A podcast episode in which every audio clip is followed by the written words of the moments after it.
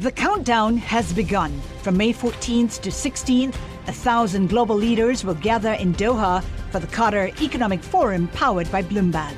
Join heads of state, influential ministers and leading C E Os to make new connections, gain unique insights and uncover valuable opportunities in one of the world's most rapidly rising regions. Request your invite for this exclusive event at Qatar Economic Forum dot com. This is Bloomberg Daybreak Weekend, our global look at the top stories in the coming week from our Daybreak anchors all around the world. And straight ahead on the program, this week, a ton of economic reports for investors to consider. I'm Tom Busby in New York. I'm Caroline Hepker in London, where we're looking ahead to what comes next for the global aviation industry meeting in Lisbon. I'm Brian Curtis in Hong Kong. We look at the types of fiscal stimulus that Chinese policymakers might add to recent monetary measures. I'm Kaylee Lyons in Washington, where we're gearing up for the second G O P presidential debate. That's all straight ahead on Bloomberg Daybreak Weekend on Bloomberg eleven thirty New York, Bloomberg ninety-nine point one Washington, D C, Bloomberg one oh six point one Boston, Bloomberg nine sixty San Francisco, D A B Digital Radio London, SiriusXM one nineteen, and around the world on Bloomberg Radio dot com and via the Bloomberg Business App. Good day to you. I'm Tom Busby. Last week, the Fed hitting pause again on interest rate hikes, but signaled that rates will remain higher for longer and that another rate hike will likely be needed this year if appropriate. This week, the Fed and investors get a host of economic reports offering insight into how the economy is holding up as we head toward the fourth quarter against the backdrop of oil approaching one hundred dollars a barrel again, the restart of federal student loan repayments, and some labor strife. A lot happening in one week. And to try to sort out what it means, we're pleased to welcome Anna Wong, Chief U S Economist with Bloomberg Economics, and Michael McKee, Bloomberg International Economics and Policy Correspondent. Thank you both for being here. We're glad to have uh, the opportunity. Well, Anna, let's start with what we saw last week from the Fed. What changed in the Fed's outlook on jobs, inflation, G D P, and, of course, how that affects its dot plot as we look ahead to twenty twenty-four? Yeah, I think the most notable changes in the summary of economic projections is that the Fed has completely embraced the soft landing outlook.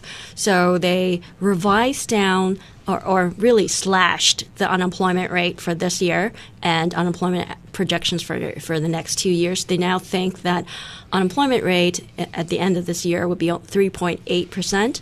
And what that means is that it would not satisfy the SOM's rules identification of recession. So whereas in the previous dot plot in S E P, uh, the, the unemployment forecast basically implied that the Fed um, sees a recession happening this year.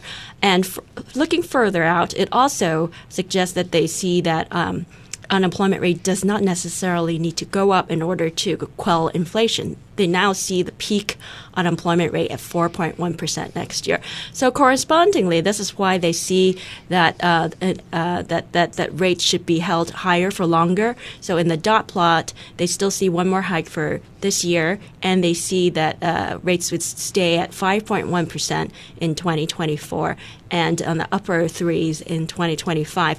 And so that is entirely consistent and driven by the uh, improved unemployment outlook. And, Michael, inflation, they've also seen a, a, a little change in their target for inflation over the next year. Well, this is the part that's a little inconsistent. They did uh, raise their growth forecasts and lowered their unemployment uh, forecasts, but they also predict that inflation is going to go down, uh, which implies that this soft landing and this stronger than expected economy isn't going to be particularly inflationary, uh, which is fine if uh, if that's what happens. Uh, but then it raises the question of uh, why are rates? Why are you still holding in reserve the opportunity to raise rates if you think that uh, that you're not going to need it? Uh, obviously, they want to keep their options open.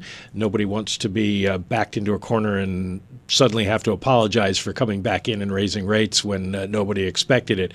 But it does suggest that they see a kind of new regime here. And certainly the uh, the Phillips curve, uh, at least, appears to be dead at this point as far as the, the Fed is concerned. Unemployment going down uh, and no inflation at all, uh, which is kind of a major turn in uh, their thinking. And how about economic growth? Because we get a, a G D P read for the spring's second quarter for this year, but what's their projection change on, on growth? Well, they raised their their, their growth forecast significantly, uh, more than doubled it for this year, and then uh, raised it by four-tenths for next year to one point five percent. That seems reasonable given what we are seeing in the economy right now, although um, as uh, Jim Bullard cautioned me this week, there's always recency bias uh, in in your forecasts, and you're looking at the, the most recent numbers. So something could go wrong, and, and that's where I turn it over to Anna, because Anna's been predicting something is going to go wrong in the fourth quarter. Yeah, I mean, Mike, I, I thought what Mike's one of the most interesting thing that Mike just said is that there seems to be a regime change in the thinking uh, within the F O M C, um, really embracing this immaculate disinflation idea. But uh, the thing is, the outlook in the next couple of weeks is highly uncertain. We have the U- potential uh, widening and escalation in the U A W strikes, oil price going up to one hundred dollars per barrel, and also potential government shutdown. Yet in the F O M C uh, forecast, there's a section that asked uh, participants about their uncertainty over the forecast. And interestingly, across all the economic variables, they indicate that there's less uncertainty. So basically, not only is the F O M C projecting a uh, regime shift and this immaculate disinflation, they're really certain about it with more confidence over this outlook, even as the economic uh, environment we're facing is actually extremely uncertain in the next couple of weeks. Wow. And in this next week, we're going to see something that uh, could change things. It's the Fed's preferred measure of inflation, the Personal Consumption Core Price Index. Mike, I know this is closely watched by you as well. What are we looking at? Because now we'll shift from what happened to what we're going to see ahead this week.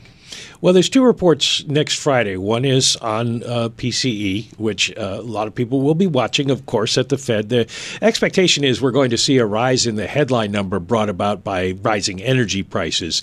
It's the core that the Fed is going to be focused on, and there, economists see no change in the rate of inflation on a month-over-month basis, just two-tenths of a percent, but that would push the year-over-year down to three point nine percent, which uh, is a significant drop. Uh, going forward, uh, for the Fed to get the forecast it has for the end of the year, it probably means inflation needs to come in a little bit even stronger.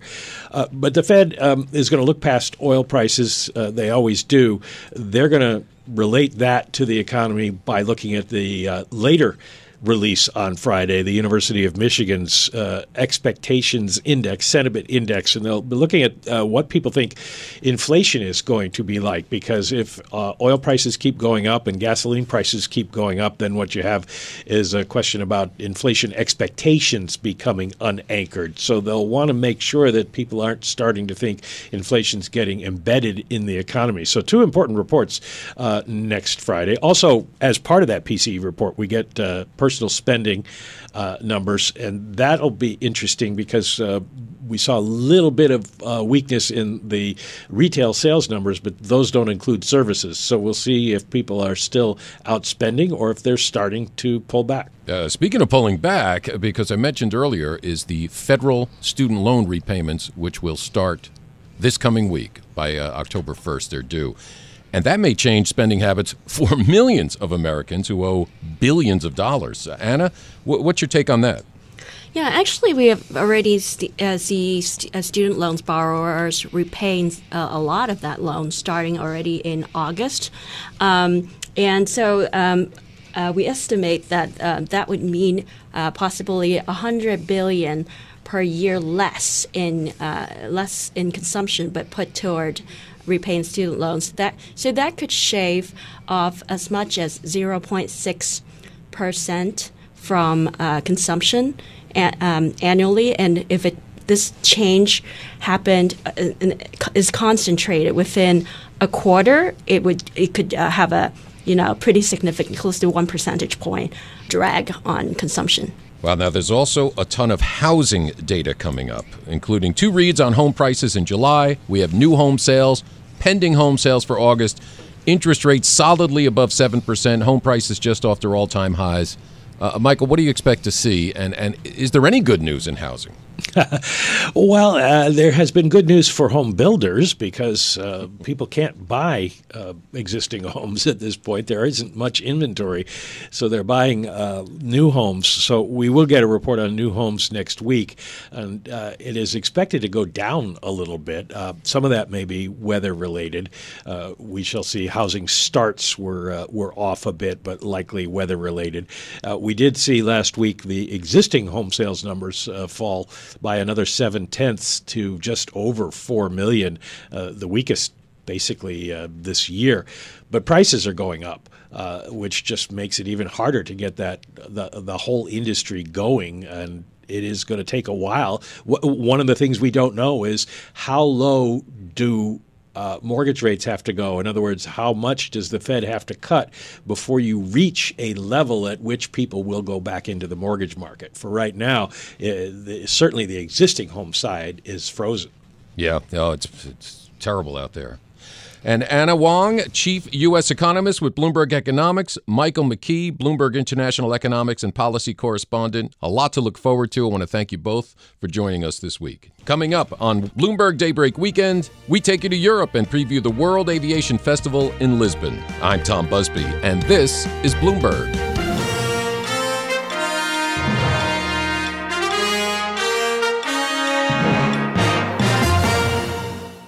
The countdown has begun. This May, a thousand global leaders will gather in Doha for the Qatar Economic Forum powered by Bloomberg, held in conjunction with our official partners, the Qatar Ministry of Commerce and Industry and Media City Qatar, and premier sponsor Q N B. Join heads of state, influential ministers, and leading C E Os to make new connections and gain unique insights. Learn more at Qatar Economic Forum dot com. This is Bloomberg Daybreak Weekend, our global look ahead at the top stories for investors in the coming week. I'm Tom Busby in New York. Up later in our program, we preview the second Republican presidential debate, minus Donald Trump. But first, the World Aviation Festival is billed as one of the biggest annual events for the industry, and it's taking place this week in Lisbon. For more, let's head to London and bring in Bloomberg Daybreak Europe anchor Caroline Hepker. Tom, global aviation faces quite a few challenges. Soaring crude oil prices at a time when airfares are already high, labour costs squeezing profit margins, a sluggish supply chain, and growing emphasis on the environmental impact of the industry. Now, I discussed some of these with Bloomberg's aerospace reporter Kate Duffy. She has the lucky job of reporting from Lisbon in the next few days on the plans from commercial airlines, airports, and all the other businesses that supply and support them, including more than one hundred startups. I began by asking her who she thinks is going to be attending the World Aviation Festival. There'll be a whole host of attendees at the World Aviation Festival this year, from major airlines, airports, suppliers and other aviation groups, really. So the biggest names from airlines are Emirates C E O Tim Clark, I A G C E O Luis Gallego and Ryanair's Eddie Wilson. But a range of other airlines are also attending, well-known names including EasyJet, British Airways, TAP and the new Riyadh Air. Um, I've also counted around thirty airports across Across the world are on the list, speaking on panels and roundtables.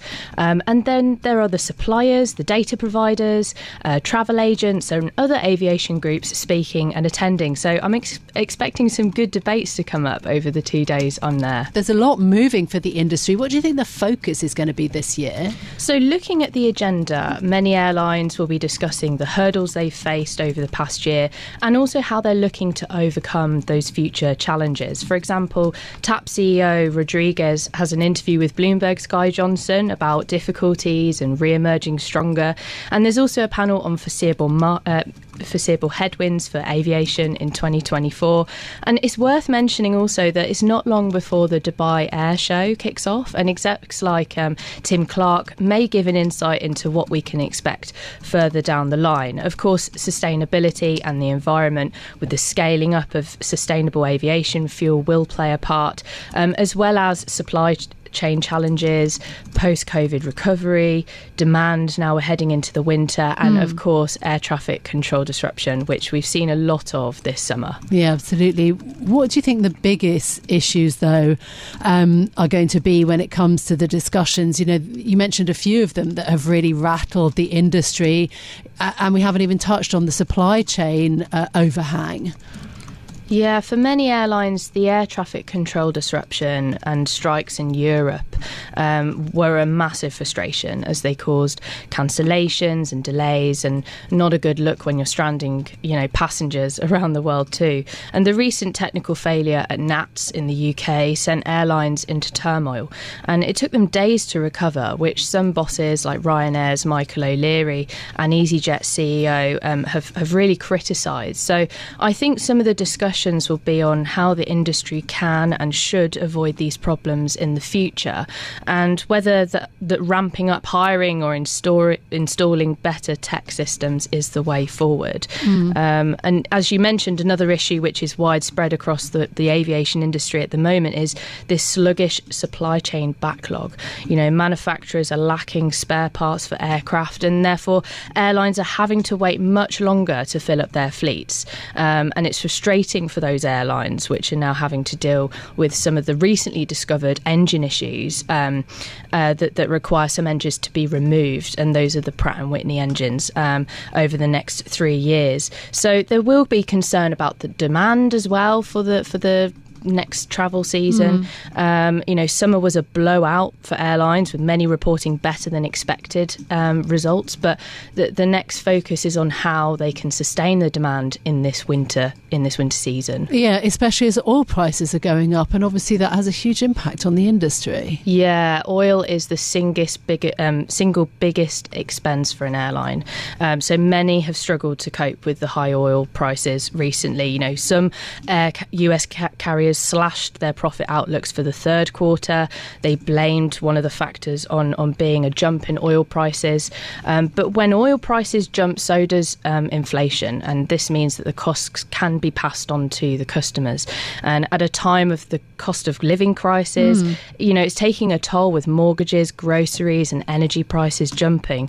And more price-conscious passengers might be thinking twice about spending on a lavish holiday or a plane ticket abroad. So it's clear oil volatility is a big pressure point in aviation at the moment, as the outlook for travel post-summer remains quite uncertain. Yeah, what is the passenger experience then out of all of this? What has it been like for travellers recently? Is it the end of kind of revenge travel that we saw post the pandemic? Yeah, so COVID nineteen posed a huge challenge for airlines, and um, of course passengers were severely disrupted um, by this, and this year has been probably just as bad, with the air traffic control disruption and strikes that we've seen. In terms of revenge travel, there is this sense that passengers are spending, you know, maybe more on, on t- some passengers spending more on luxury tickets, mm. um, but there is a concern about whether high price hikes will will happen further, and whether this will put customers off in the future from buying plane tickets. Yeah. Technology wise then, this event has all the suppliers, so what sort of things do you think they're going to be demonstrating or discussing as the kind of solutions for for the industry? There's lots on airport technology, how to make the um, passenger experience more seamless, uh, lots on customer experience, A I, Um, just making the process for passengers more smooth when flying, and cutting out the old-fashioned manual ways of doing things. Sometimes we've seen this go wrong in the past. Some airlines have trouble with their apps. You know, passengers often complain on social media about the accessibility of an airline's app. So there seems like there will be panels on how the industry can make the digital side more comfortable for the passengers. And there'll be lots of airport leaders there as as well. I mean, um, about sixty percent of the festival is made up of sort of European players, but also quite a lot from the Middle East and the rest of the world. There will be um, airports represented, Dubai, Hong Kong, Winnipeg. They're all speaking at the event. What sorts of things do you think they're going to be thinking about? So from what the agenda says, um, airports will be discussing how to make their operations more digital, um, how to improve the airport experience for passengers through tech and sustainability. Some airports have had a rough ride this summer, whether having to cater for passengers um, who've experienced delays and cancellations, or having to deal with natural flooding disasters, mm. um, extreme weather events. Um, others, such as Amsterdam, Amsterdam's Schiphol Airport, have struggled with handling luggage, and that's led to a lot of passengers not getting their bags on time. So I think how airports are going to go forward with the tech and help passengers make their travel more smooth is is what is going to be discussed mm. at the festival, yeah. That was Bloomberg's aerospace reporter Kate Duffy talking to me ahead of the World Aviation Festival in Lisbon. She'll be there along with Bloomberg T V's Guy Johnson.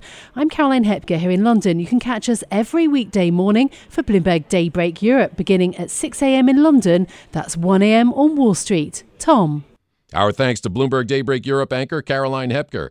And coming up on Bloomberg Daybreak Weekend, the second Republican presidential candidates debate takes place at the Ronald Reagan Presidential Library in California, and we will get a preview with Bloomberg's Kaylee Lyons. I'm Tom Busby, and this is Bloomberg.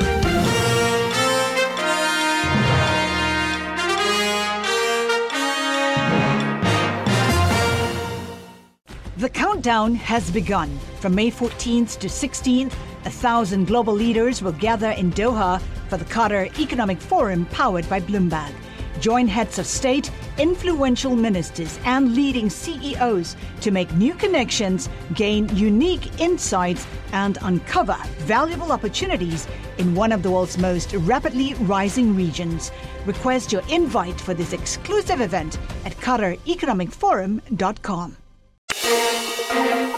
Broadcasting live from the Bloomberg Interactive Brokers Studio in New York. Bloomberg eleven thirty. To Washington, D C. Bloomberg ninety-nine point one. To Boston. Bloomberg ten sixty-one. To San Francisco. Bloomberg nine sixty. To the country. SiriusXM Channel one nineteen. To London. D A B Digital Radio. And around the globe. The Bloomberg Business App and Bloomberg Radio dot com. This is Bloomberg Daybreak Weekend.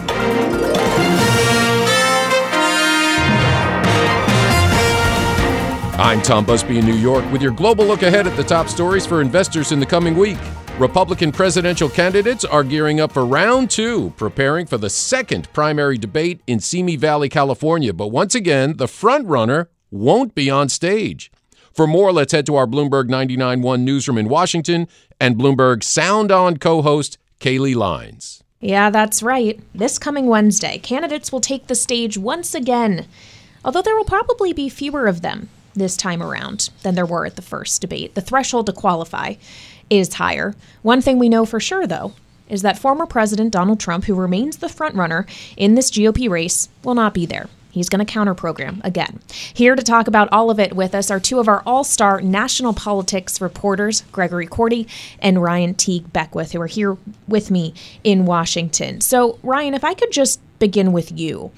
Who has the most to gain or lose at this point in the election cycle, uh, given what we're seeing in polling lately, how polls have changed since the first debate? Who needs this to work out in round two? I mean, this is a shot for Ron DeSantis to try to kind of revitalize his campaign. At this point, he is polling about as far behind Donald Trump as uh, Robert F. Kennedy Junior is polling behind Joe Biden in wow. the Democratic primary. So uh, he needs any sort of thing he can get to uh, juice that campaign. Um, I think it's probably more of an opportunity for Nikki Haley or Tim Scott, some of the people who are running as kind of the backup plan uh, in case DeSantis falters, to try to assert themselves, um, get some kind of moment that uh, people will recall. Um, Haley, I think, had a, a, a brief moment at the last debate when she was talking about abortion, um, but I don't know. Uh, I don't know if if they'll. It's still a crowded field. I don't know if they'll have that chance. Gregory, what do you think about this? Well, I think it's an important debate for everyone on that stage, obviously, but uh, especially for the ones uh, actually at the lower end of the polling range, where uh, the, the Republican Party has designed this debate season to start to weed out some of these lower polling candidates. And so the, for the first debate, you had to poll at just one percent in three national polls to get on the stage. Now that threshold's moving up to three percent. We don't know what the threshold is going to be for the third debate, but it's going to be even higher. So for uh, candidates like uh, Tim Scott, who we haven't mentioned yet, or Chris Christie, uh, certainly Doug Burgum and uh, uh, Asa Hutchinson, if they even make the second debate stage, are mm. going to be under a lot of pressure to really have a turnaround moment, because as soon as they drop off the stage, it's hard to imagine them coming back. And then, of course, uh, Ron DeSantis, of course, uh, he has been – his polls have been moving in the wrong direction. He needs to turn that around, and so needs to have a, a breakout performance. But, look, this is also a, a debate where – Uh, we who knows what the, the ratings are going to be. It's a little bit more of a niche audience. It's going to be on Fox Business News as opposed to Fox News. May have a smaller audience. It's in a different time zone. Uh, so it's really going to take a, a big moment for any one of these candidates to get the attention they need to to be seen as a serious challenger to Donald Trump. Yeah, Gregory, I'm glad you brought up the candidates who are kind of at the lowest rung, if you will, of polling at the moment, because we saw after the first debate, shortly thereafter, Francis Suarez, the mayor of Miami, who hadn't qualified, dropped out of the race. And I personally have asked Burgum and Hutchison if they would drop out if they didn't qualify for the second. They didn't tell me yes, but I guess we'll all kind of have to wait and see on that one. But is this the point? Are we now at the point of the race where we will start to see more of a thinning of a field, perhaps like many candidates dropping at once, Gregory? Yeah, I mean, I think the lesson that the Republican Party learned through twenty sixteen is that uh, having too many candidates in the field. And remember, at this point in, in twenty fifteen, Uh, we had, what, seventeen different candidates? Yeah, two uh, different stages were two, required. You needed to spread the debate over two different nights. There was yeah. a so-called kids' table debate, right? Yeah. Um, and that was just untenable. And the Republican Party decided we're not going to have that situation again, uh, because that's a situation that led to this um, really uh, the Trump vote and then the anti-Trump vote being divided over two or three different candidates. Trump was able to divide and conquer. Trump may still yet be able to divide and conquer, but the idea is you need to present uh, Republican voters with a smaller menu of choices, or else uh, it really, it really, it's going to be Trump by default. So he brings up Trump, Ryan, who was the elephant not in the room, but very much in the room at the first debate, and this is going to be the same thing, right? He's not going to be there again. Once again, he's counter-programming this time by being in Detroit to talk to the United Auto Workers. Talk to us about the effect of that. Yeah, I mean, well, it obviously it robs the room of a lot of the crackle and uh, electricity that you get from having a real live debate, you know, I mean, having a bunch of people sort of arguing intramurally. I think it hurt him a little bit in the last time, because having all these people on stage talking amongst themselves, um, even though they were often talking about him, without him there, I think kind of was the first glimpse you might have at a post-Trump Republican Party and what that might look like and what the debates it might have. Um, I, you know, it, but it also means that the people who are tuning in to watch this are like really not normal. Uh, I include myself in that. Um, you know, I mean, being paid to watch it is my job. Uh, but like, you know, who's going to turn in to watch a debate without the front runner in it? It's going to mm. be like a really select audience of kind of people who are really into politics. So that that's why I think probably the more important thing at the debate will be to score the kind of memorable moment that gets replayed on T V, that gets goes viral on social media, so that the people who aren't tuning into this uh, see that, because that's a chance for some free publicity. And I think it's also uh, a chance for Uh, for you to create some content for your super PAC mm. to use. Uh, the the DeSantis super PAC has done an ad that just basically featured his response to a question about the border with Mexico. Um, you know, they basically turned that into an ad. Uh, and that's a great way for him to not coordinate with them, which he's not legally allowed to do, by putting this out in the public domain mm. and them to borrow that. So I think Uh, it may be more important to have a moment than to actually do well over the entire debate.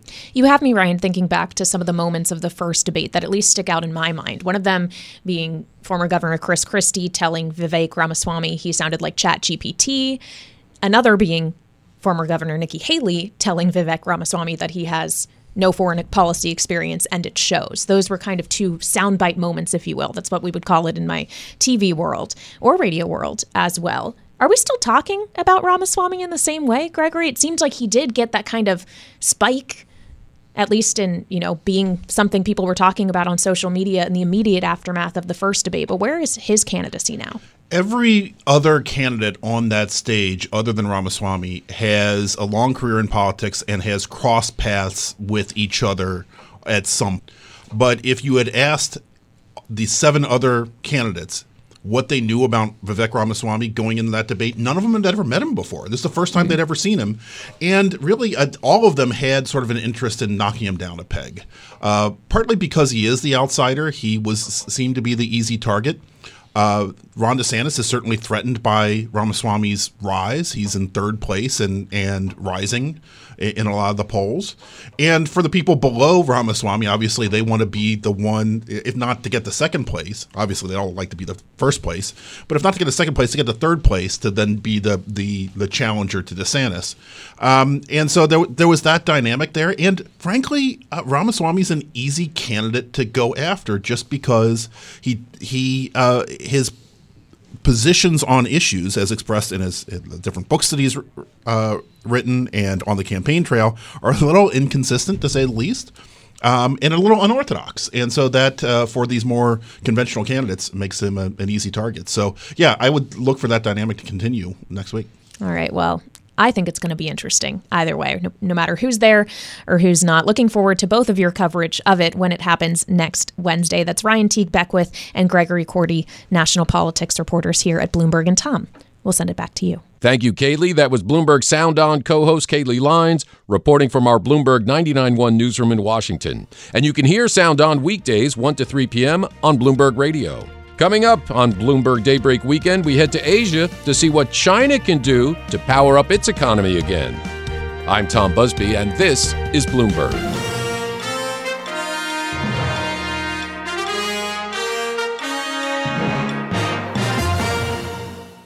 The countdown has begun. From May fourteenth to sixteenth, a thousand global leaders will gather in Doha for the Qatar Economic Forum powered by Bloomberg.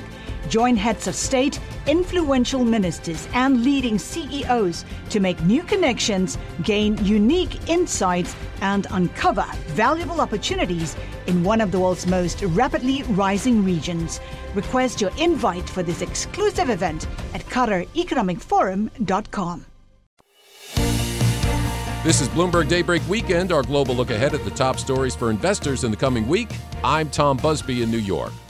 What fiscal stimulus would it take for China to power up its economy again? And the timing of it? Let's get to Bloomberg Daybreak Asia co-host Brian Curtis to find out more. Tom, China's economy has shown some signs of bottoming out of late, but that doesn't mean that investors are coming back. Foreign funds have continued to flow out. There appears to be some lingering tensions between policymakers thinking that they're on the right track and others who are calling for more aggressive support. Now, in the past few days, the monetary policy head at the P B O C said the central bank has the tools to get the job done. And the former P B O C governor, Yi Gang, said the P B O C should ramp up policy. In the meantime, the city of Guangzhou eased home buying rules for non-residents. Many investors out there are calling for more fiscal support. We heard from Helen Chu at N F Trinity. I do think that monetary policy has already played its role, and I think what's more important going forward is going to be whether the property segment can stabilize. That's going to be very crucial in terms of the fact that it's, you know, two-thirds of household wealth. Uh, it's going to be uh, really impactful in terms of consumer confidence and spending and consumption overall. So I actually think that there needs to be more policy support on the fiscal or property fronts, and that's likely to come through in the next three to six months. months. Helen Ju, Managing Director and C I O at N F Trinity. Joining us now is Jill Desis, Bloomberg's China Economy and Government Editor.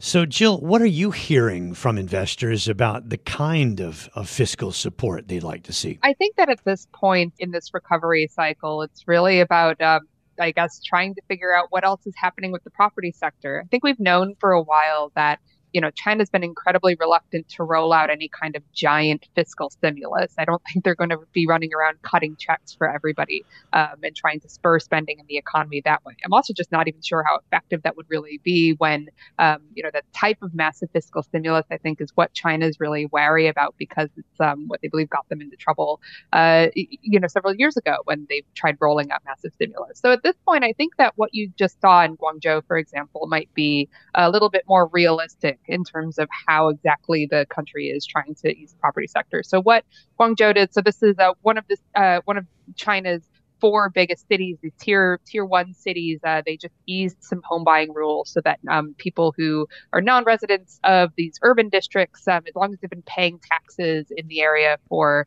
a couple of years, um, they can actually buy property there. So we buy one home there. And so that's the kind of thing that maybe eases some of these really, really massive restrictions that have been on the property sector for a while. Um, and then, you know, tries to spur spending that way. I think that that's probably more realistic in terms of incremental measures that way that you might see going forward. But Jill, if tier one and tier two cities do further relax home purchase restrictions, that might draw a lot of funds into the big cities and away from the smaller cities where you see the developers that have been in trouble, like Country Garden and Agile. So is that the type of thing that policymakers should do? Yeah, I mean, I think that that's the tricky balance part of this, right? And maybe a reason why you're not seeing a massive amount of rollbacks in terms of policies. I mean, at this point, look, uh, what Guangzhou just did, for example, I mean, that's easing some restrictions on Uh, first-time home purchases, right? I think that we've also seen, um, you know, within the past couple of weeks, an easing of existing mortgages and such uh, in, in, in, across the country. Um, it's really about finding a tricky balance, because also just removing all of these, um, you know, restrictions on how many homes you can buy uh, is, yeah, certainly could, I think, kind of come back to bite uh, the economy in a bad way. I mean, part of the reason why the property sector is in this mess is because of a lot of speculative buying that really ramped up over the last, you know, several years. You've got companies, um, you know, promising homes that they can't actually build in time. You've got people paying mortgages on houses that don't even really exist. Um, so I think at this point, it's a, a measured approach that I think the government is trying to pull off, but it's very tricky here. Jill, thank you. Jill Desis, Bloomberg's China Economy and Government editor. I'm Brian Curtis in Hong Kong, along with Doug Krisner. You can catch us every weekday here for Bloomberg Daybreak Asia, beginning at six a.m. in Hong Kong and six p.m. on Wall Street. Tom? Our thanks to Bloomberg Daybreak Asia co-host Brian Curtis. And that does it for this edition of Bloomberg Daybreak Weekend. Join us again Monday morning at five a.m. Wall Street time for the latest on markets overseas and the news you need to start your day. I'm Tom Busby. Stay with us. Top stories and global business headlines are coming up right now. The countdown has begun. This May, a thousand global leaders will gather in Doha for the Qatar Economic Forum, powered by Bloomberg, held in conjunction with our official partners, the Qatar Ministry of Commerce and Industry and Media City Qatar, and premier sponsor Q N B. Join heads of state, influential ministers, and leading C E Os to make new connections and gain unique insights. Learn more at Qatar Economic Forum dot com.